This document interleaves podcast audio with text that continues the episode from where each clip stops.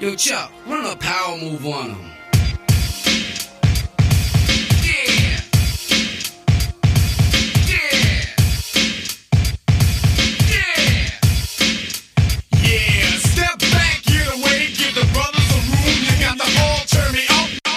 May I say something to you to give you a true knowledge of yourself and life, so that the same glory and success attained by other men who understand themselves may be yours?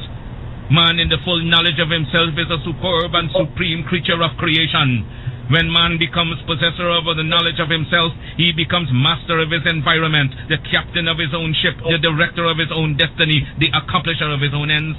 This is Ken Montgomery, and um, I'm with my brothers from the Combine and we're on another episode. We've been doing a series about um, oppression, uh, violence, racism, economics, and how it all relates. And we are privileged today to be talking to someone that I've known for a very long time, that I got a lot of respect for, um, a legendary and iconic kind of guy um, by the name of Walter Johnson. A lot of people um, know him as Tut, but I know I know him as that, but I also know him as Walter Johnson, and um, we, we're privileged to be having a conversation with him.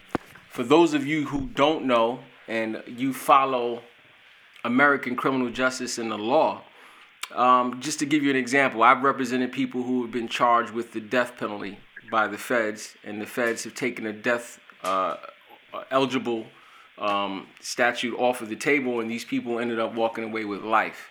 Um, Tut has a life sentence with no parole that he received in Eastern District in, I believe, what, 1997, Tut? Yes, 1998. 1998. Um, that Judge Block, right? So you were right. It was 1997. All right. 1997. And By Judge Block. and he has been in these prison walls or behind these prison walls since 1998, um, which is a very, very long time. Um, and I think we are one. It's it's it's very important to hear from someone who has had to deal with that type of adversity. And we want to talk to you about a lot of stuff, Tut, but we glad to hear from you, and we glad to, um, that you can even join us and have this conversation. Thank you very much, yo. It's a pleasure, and I'm happy to be here. Yeah, and, and now let me just say something. Me and you have had plenty of discussions over the years about politics and um, uh, s- society and a bunch of different things. Um, and I know you have a lot to say about that, and you have a voice. Um, what I would like to get from you is, could you tell me what it was like for you as a young man growing up in New York City? At the time you did. When I was very young, Yeah. Or whatever you think is important. as a youngster, um, growing up in New York City, it was, uh, well, trying to explain it. Mm-hmm. The thing that I can explain is that it was like a jungle. and, uh, many of the individuals, um, that I grew up seeing, especially for a young mind as my own, they seemed that they were real colorful characters. Mm-hmm. Or many of them individuals who were out in the street because those were many of the people that seemed to have control the community. Meaning like they were controlling they were controlling their own destiny. They weren't necessarily doing whatever the government and state wanted them to do. Exactly, because um, there was a strong um, degree of racism going on at that time. Mm-hmm. And there was a great divide between like our community and many of those people who enforce law. Mm-hmm. And what had happened is that because of that divide and because of the and because of the oppression, it caused many of the males to have to take on a proactive role Mm. and make the males that were younger than them strong. Mm. And unfortunately, their definition of being strong was us being able to withstand and endure oppression of violence Mm-hmm. or being able to defend ourselves. Mm-hmm. So being a man was more so based on your ability to show strength. And sometimes that manifested itself through violence, or, or you did whatever you you, you didn't want to. No one wanted to be prey, so you know you either going to become predator or prey. You know what's funny? You say that. Call is from a federal prison. You know what? What's re- you know what's interesting, Tut, that you just made me think about. I read this book within the last year called "From," and if you don't, if you haven't read it yet, but you should definitely pick it up. It's called "From the War on Poverty to the War on Crime," and it's by a, a, a female by the name of Elizabeth Hinton, and she talks about in the '60s and the '70s that the government's main objective, one of their main objectives from a law enforcement and societal purpose, was that males 15 to 35 were the biggest threat because they were possibly exposed to the Black Liberation Army, Black Panthers, Malcolm, Martin, Stokely, Fred Hampton, and those people were the most dangerous in society. So as a result, the federal government and the local government really got connected in the same path to make sure young men like like yourself um, were boxed in and nobody really talk about that uh, when they talk about mass incarceration and they talk about what happened in our in our neighborhoods and community. And I and, and you just said it like you know racism was a, was a strong thing. What was the attitude like in the schools with the teachers and and and and and the local police growing up as a teenager at the time you grew up Well, growing up as a teenager, as well as even younger in, pre, in, pre, in my preteens, I always knew that, you know, being black mm-hmm. was a problem.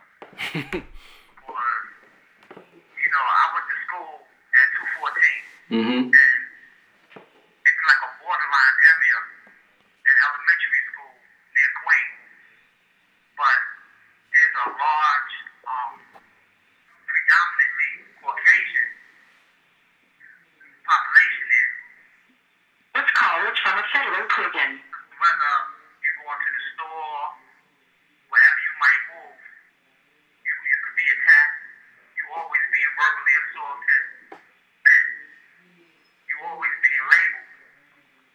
So during those years, as I started growing up, I just came to realize that, irregardless of what I thought or what I felt or who I was, I would have to be somebody other than myself in order to truly survive. mm. Because if I thought that just being kind-hearted and respectful was going to prevent somebody who was racist from harming me, it's not going to happen. Mm-mm. You know, racists, they only see what they feel. Mm-hmm. And when they see, especially with the law enforcement, they had officers in our community. Many of them were from Vietnam, they were veterans. Many of them was racist. And many of them would use all type of guerrilla tactics on the guys in our community. I never forget my friend Randy, Randy, Rand, Randy Evans being killed in 1977 on Thanksgiving because of an altercation with an officer. How how how old was you and how old was he at that time? At that time, I was 14 years old, Mm-hmm. and Randy was about 16 then. And um, they took his life, and I'll never forget him laying there, you know, lifeless. And the thing that hurted me is that we, our lives could be taken just because of perception. All he had in his hand was a plate with aluminum foil over it of turkey that he was taking from this building. And but because Randy was also a member of the Five Percent Nation, and he was an individual who knew how to represent himself verbally, Mm-hmm. but he was told something by these officers, and he didn't adhere to them in a manner that they demanded because they imposed that. He was he was murdered. And you know, they broke my heart. And- Because Let me ask you, shame, but I'm listening. how does something like that help shape who you become ultimately as a person?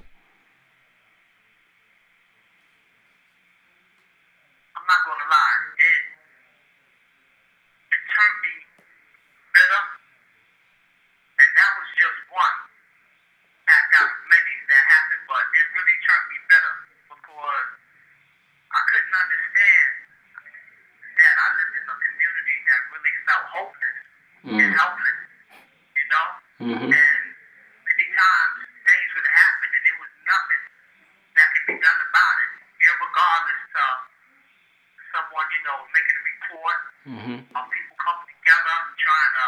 I remember them marching down to the 75th precinct, and it was a big protest, there and was some and was there was some physical. It was a physical. It turned physical, mm-hmm. but nothing seemed to make those who were prejudiced and despised us willing to do the right thing.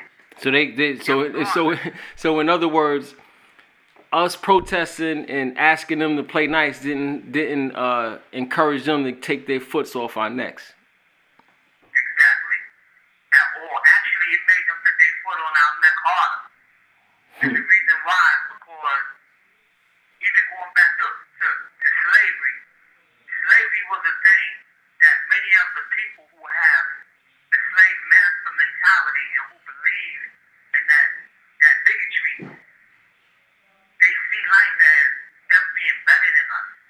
And any time a human being feels that they're more superior than another human being, the other human being automatically become expendable. And the other human being become a floor mat. And you become a throwaway. And what happens is that it creates a divide and it creates a system of individuals who unfortunately might go forward. And then you got individuals who are going to become rebellious.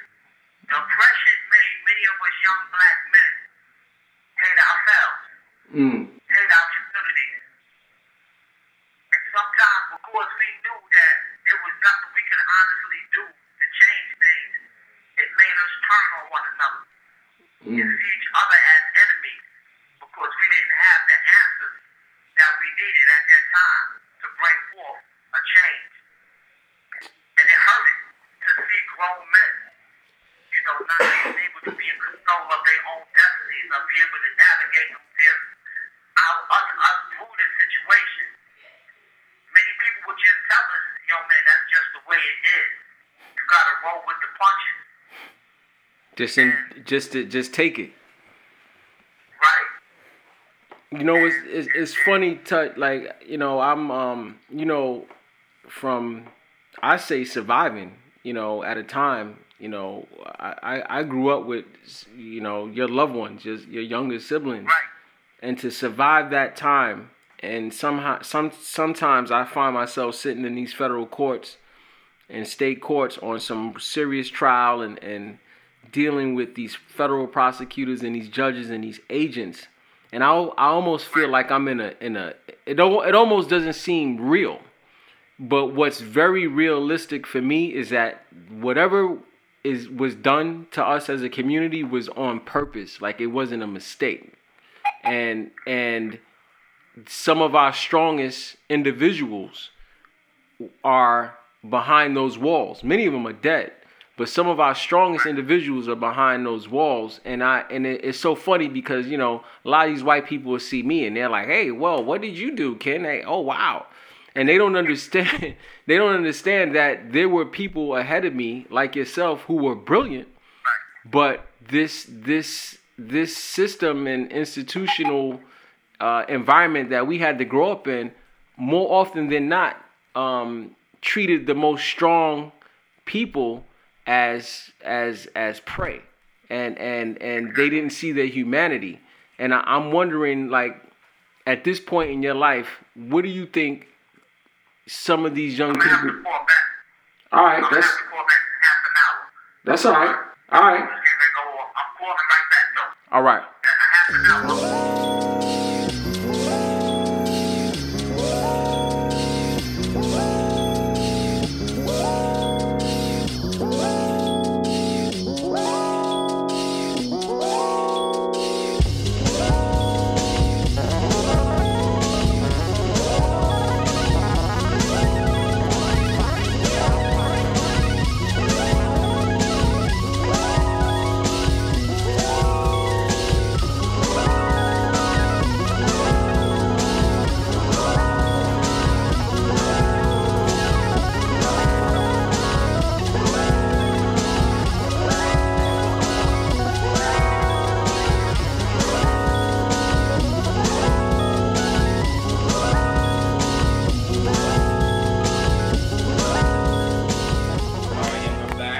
think Tut, what I was asking you is, um, right. what would you tell a young Walter Johnson, knowing now what the the man uh, Walter Johnson knows uh, uh in life?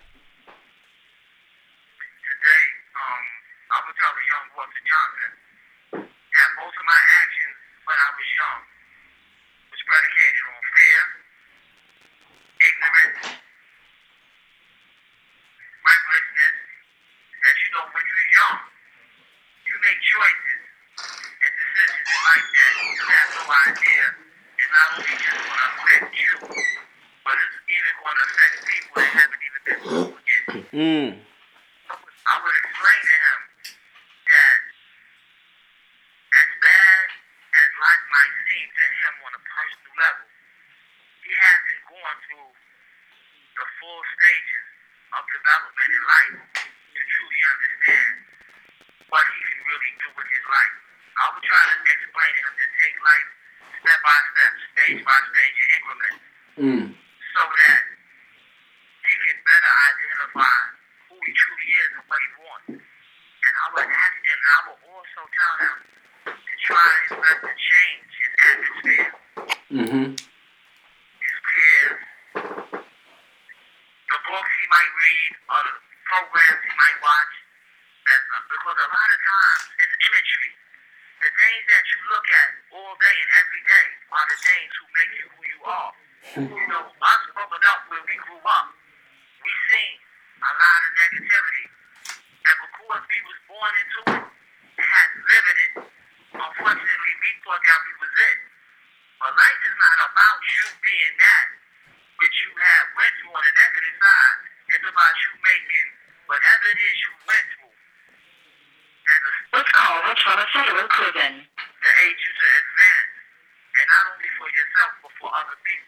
mm.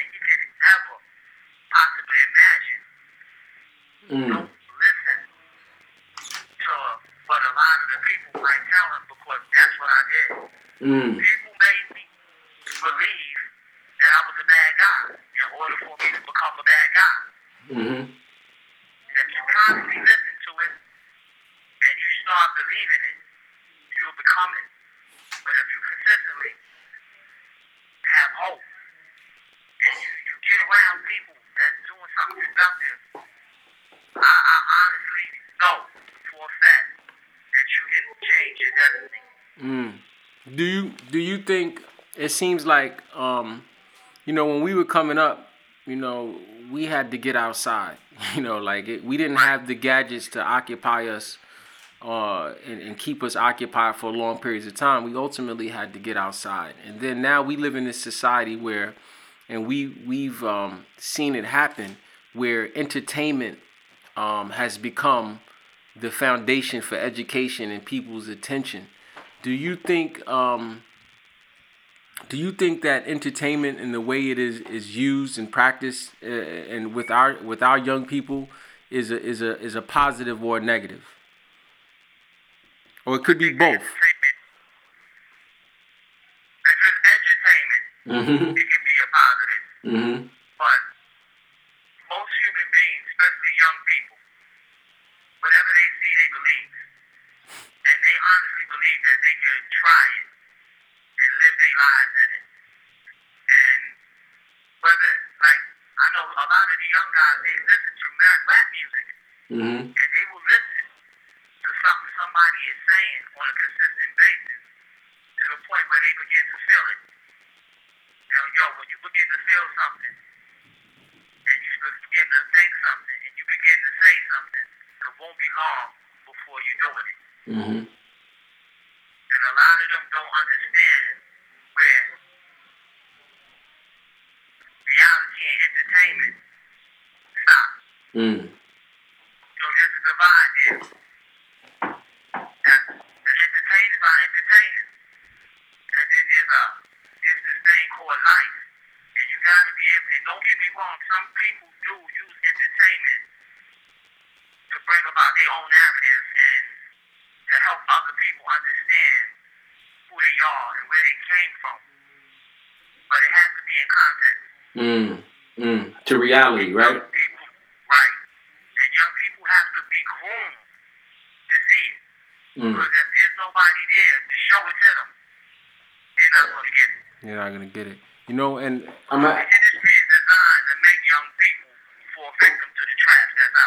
Absolutely. And you know, um, I know you've you've had plenty of family loss, tragic loss, and I know um, you you lost a younger brother to violence.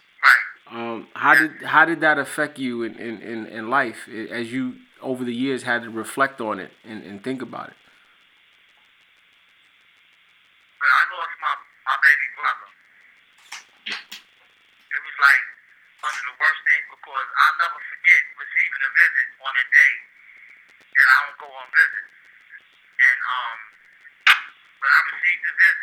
You knew it was something was up.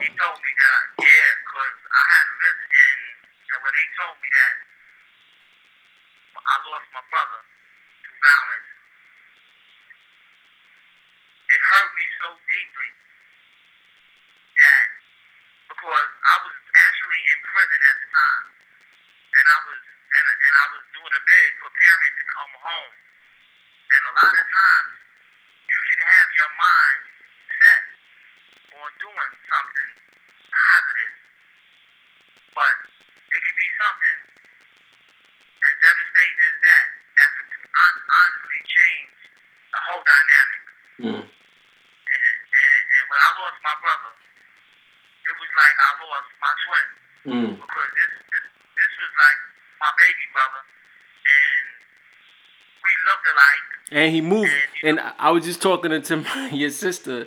He moved. He moved like you.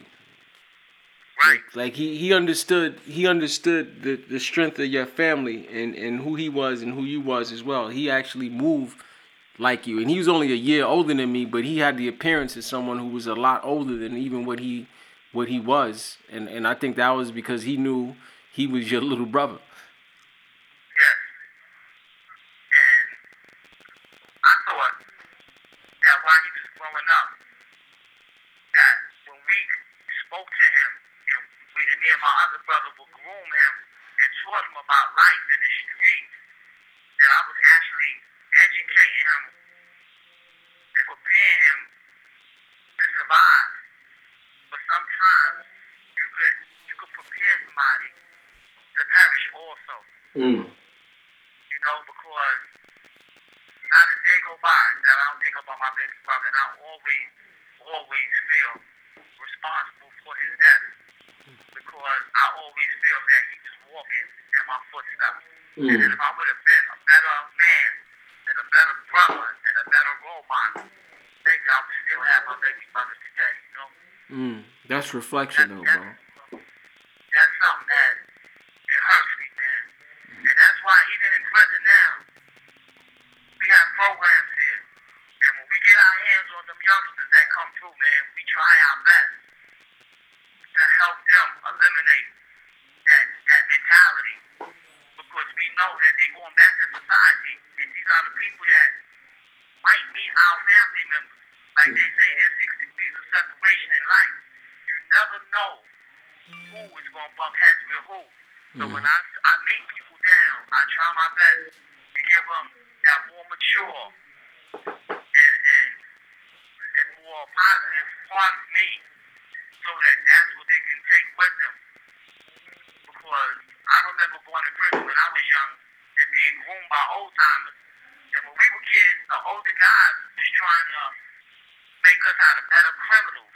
Not realizing that, yeah, and they would tell us, yo, these guys right here, they don't know what they talk about. This is how you do it. Yeah, you got busted this time, but this shit, when you go back out there, this is how you got to do it. And they made you truthfully believe that it was the right way to do the wrong thing.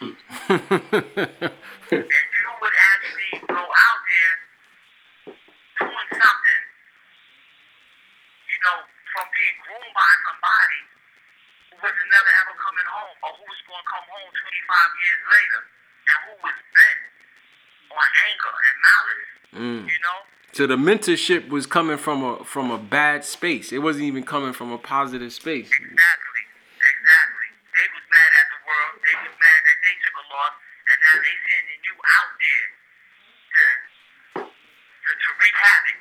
Mm. Just for the damn pain. And, and tell you know what? I, mm-hmm. Yeah. No, go ahead, go ahead. I'm sorry. Go ahead.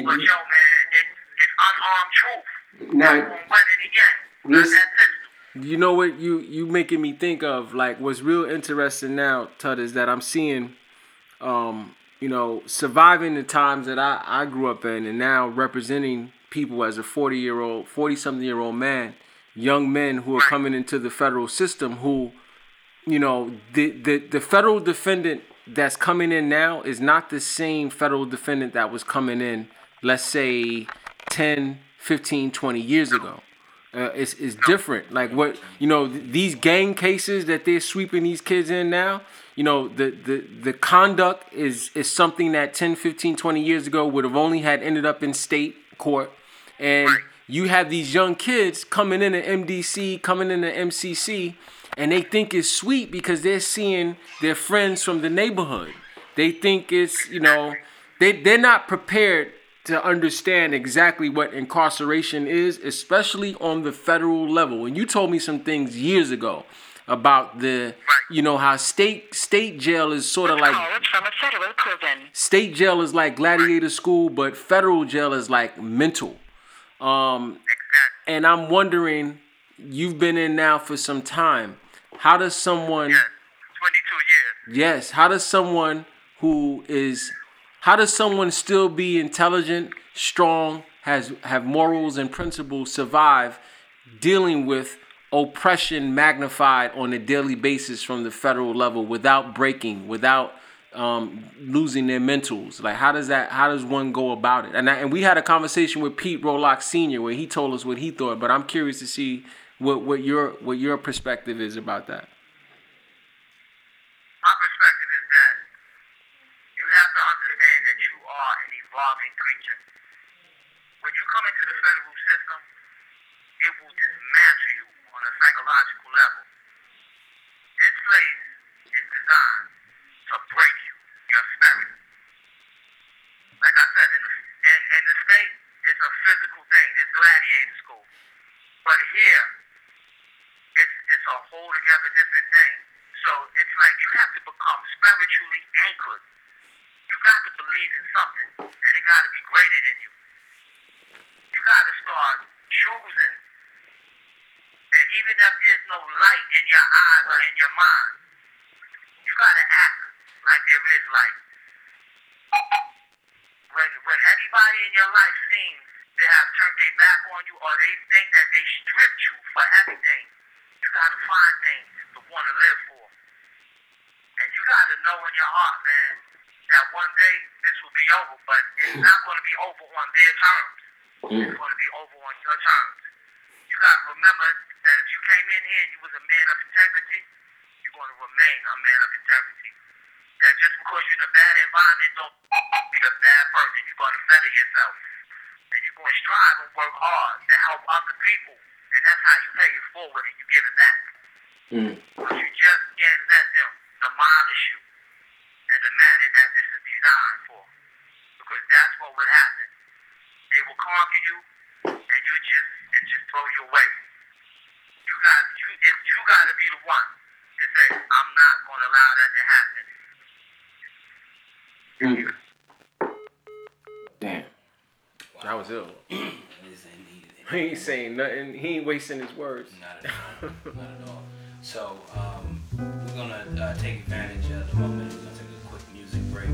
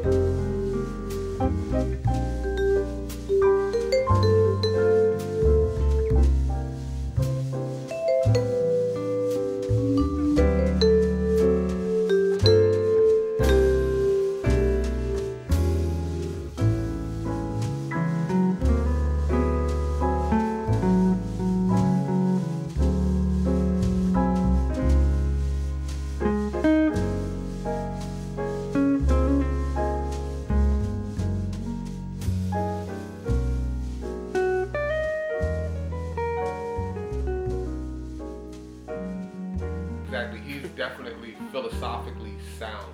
Like he's very philosophically sound. You know, I would I really hope that his words and his ideas and his perspectives are able to reach broader audiences Yeah. because we need more philosophers that come from the places that we're coming from because we do have something to say. Rarely are we in a space, you know, thinking is a luxury for poor people. And any of us that get in a position where we can think, what comes from it can be so beautiful and wonderful, but it needs to be shared. Because had he, the young version of himself, like Kenny's asking, had access to that kind of mind, that kind of perspective, because this is what's needed. We don't have safety nets. Everything that he mentioned in terms of his shortcomings as a young man, mm-hmm. when I hear it as a 40 year old father, what I'm hearing is that's so sad that we can't afford to make mistakes. There's this this artist, and I consider him more of a philosopher, more of a thinker. I'm sure he does as well. But Saul Williams, I'm not sure if you're familiar with him, but he he makes this point where he talks about he's talking about hip hop, and and of course he's an artist as well. We're talking about the brother Saul. You you listen to Saul? Saul Williams? Yeah, yeah, yeah, yeah, yeah. Down for some ignorance. Oh, Son, so he said, he said, he said, yeah, you know, when you are listening to this music, this art form, and like in particular rap, it's the most lyrically dense art form in recorded history, at least you know to, to much of our knowledge. He said the most what again? Lyrically dense art form, Gotcha, yeah. right, of our times. And so he's like, you know, a part of the culture is you listening to the music, and the same as we did back on the continent, you nodding your head. He's like, you know, you you nodding your head to it, and when you start nodding your head, your body is already prepared to accept what's going on. Right. It's It's already in rhythms. And what's and what's and what's wild about that, as I was thinking, yeah, his brother's spot on. Tut, I don't know if he listens to Saul, you know what I'm saying? But again, like math, you know, you Makes you, you it's gonna add up wherever it's at, in different Yeah. spaces and time. Yeah. He he he phrases it differently, but the point is still the same. He says that when they hear it, they feel it. Mm-hmm. And when they feel it, eventually they're gonna act on it. And what's interesting about that, at least if we wound up closing there, it would be apropos because he opened up his statements talking about racism Right. and how many of the racists in this society they only see what they feel. Feel, What they see is a reflection of what they're internally feeling. Mm-hmm. Now I study neuroscience. There are more scientific ways to phrase it, but nothing is going to cut to the core like that way of phrasing it. Mm-hmm. This is what we see internally. Excuse me. What we well, what we feel internally becomes what we see. It's not the other way around. Yeah. This is Yeah. this is uh this is not over. Um, we'll definitely continue on. Uh, we have some more uh, content for the series, but we want to thank you guys. This is the Brooklyn Combine, and uh, we hope you guys enjoy.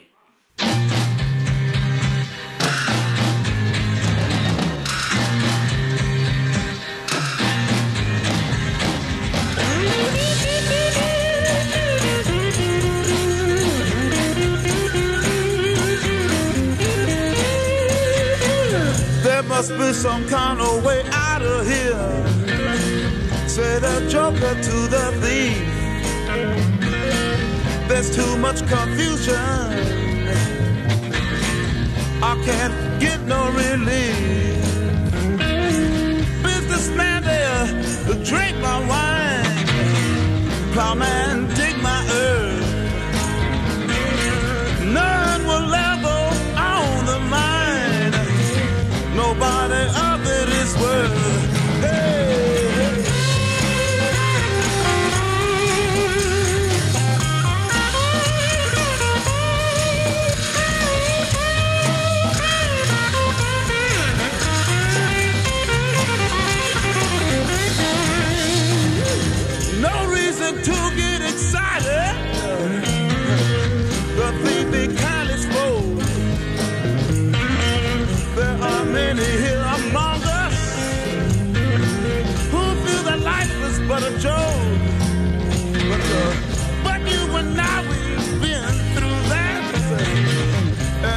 is not